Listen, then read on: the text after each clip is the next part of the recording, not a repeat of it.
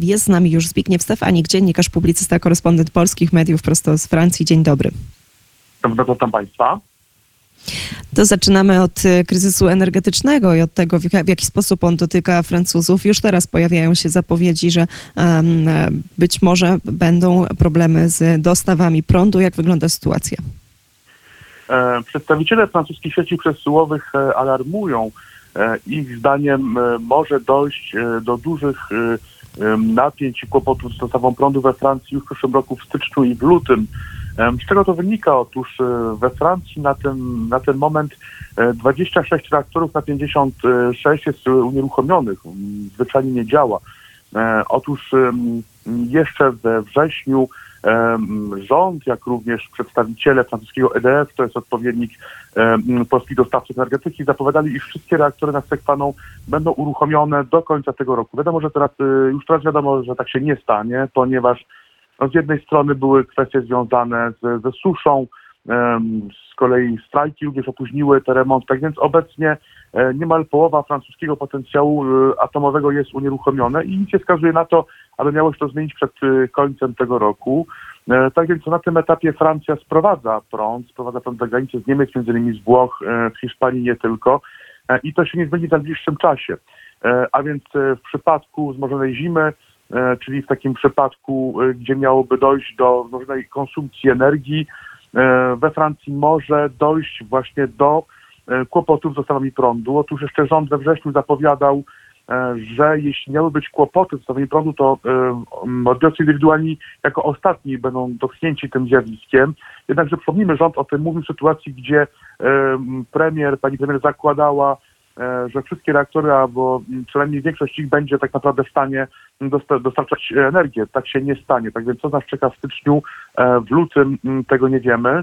E, Już teraz władze z, mm, nakłaniają w- obywateli e, do tego, aby oszczędzali energię elektryczną. Jak wiemy, w niektórych miastach e, będzie redukowana, będzie redukowane oświetlenie związane z okresem świątecznym. E, To z pewnością nie wystarczy, a tak naprawdę co się wydarzy w styczniu, to przed nami nie możemy tego na tym etapie ocenić. Wszystko zależy od tego, czy uda się jednak uruchomić e, kilka reaktorów, czy też e, nie. Jednakże faktycznie mm, ta sytuacja powoduje konsekwaną, mm, no prowadzi się debata dotycząca francuskiego parku atomowego, ponieważ jak wiemy Francja e, jest no, jednym z głównych eksporterów energii atomowej e, na świecie, jak również e, swojej technologii. Jednakże no, w sytuacji, w której się znalazła, to sytuacja, gdzie nie jest w stanie zapewnić sobie sama swoją suwerenność energetyczną, ponieważ jak już mówiłem, niemal połowa reaktorów, przypomnę, we Francji mamy 56 reaktorów atomowych, z czego 26 obecnie jest zatrzymanych. Powoduje, iż we Francji e, istnieją duże obawy dotyczące dostaw prądu, również do osób indywidualnych.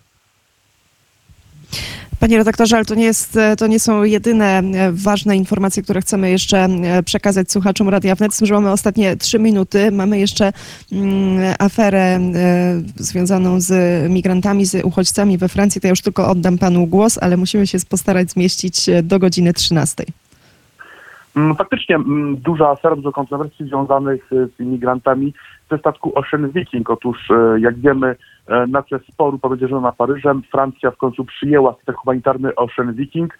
E, Władze zapewniały, że migranci ci e, będą e, znajdowali się w centrum zamkniętym i tak zresztą było na początku. Byli oni na półwyspie Zion. Jednakże e, późniejsze zdarzenia pokazały, że tak naprawdę francuskie procedury e, imigracyjne są tak naprawdę, e, delikatnie ujmując, e, niekompletne, ponieważ z jednej strony doszło właściwie do odejścia większości nieletnich z tego centrum. Okazało się, że stało się to całkiem legalnie, ponieważ nad Sekwaną nie ma procedur, które umożliwiałyby zatrzymanie nieletnich, nielegalnych imigrantów. Jeśli chcą oni odejść z takiego centrum dla uchodźców, mogą oni to całkowicie dobrowolnie zrobić. Kolejna afera dotycząca podań e, o azyl. Otóż według francuskiego prawa e, władze mają 24 godziny, aby rozpatrzyć takie podanie. Tak się nie stało. Władze argumentują, iż e, nie miało takiego czasu ani ludzi, aby te podania rozpatrzyć, a więc e, prawo, które z kolei nie przewiduje, e, co e, ma spotkać imigranta, którego nie rozpatrzono e, podanie 24 godziny, okazało się, że właściwie zostali oni de facto wypuszczenia, więc 100, ponad 100 imigrantów nielegalnych zostało wypuszczone de facto centrum dla uchodźców, ze względu na to, właściwie nie rozpatrzono jego ich podania o azyl w przeciągu jednej doby, e, a prawo nie przewiduje tego, co należało z nimi zrobić, jeśli do takiej sytuacji miałoby dojść. Tak więc duża debata o polityce migracyjnej, E, Wszystko wskazuje na to i czeka nas w Francji nowelizacja prawa, ale pytanie, czy to coś zmieni?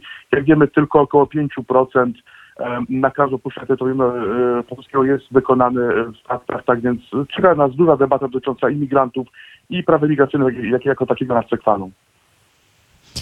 Powiedział Zbigniew Stefanik, dziennikarz, publicysta, korespondent polskich mediów prosto z Francji. Bardzo serdecznie dziękuję za komentarz. Dziękuję bardzo.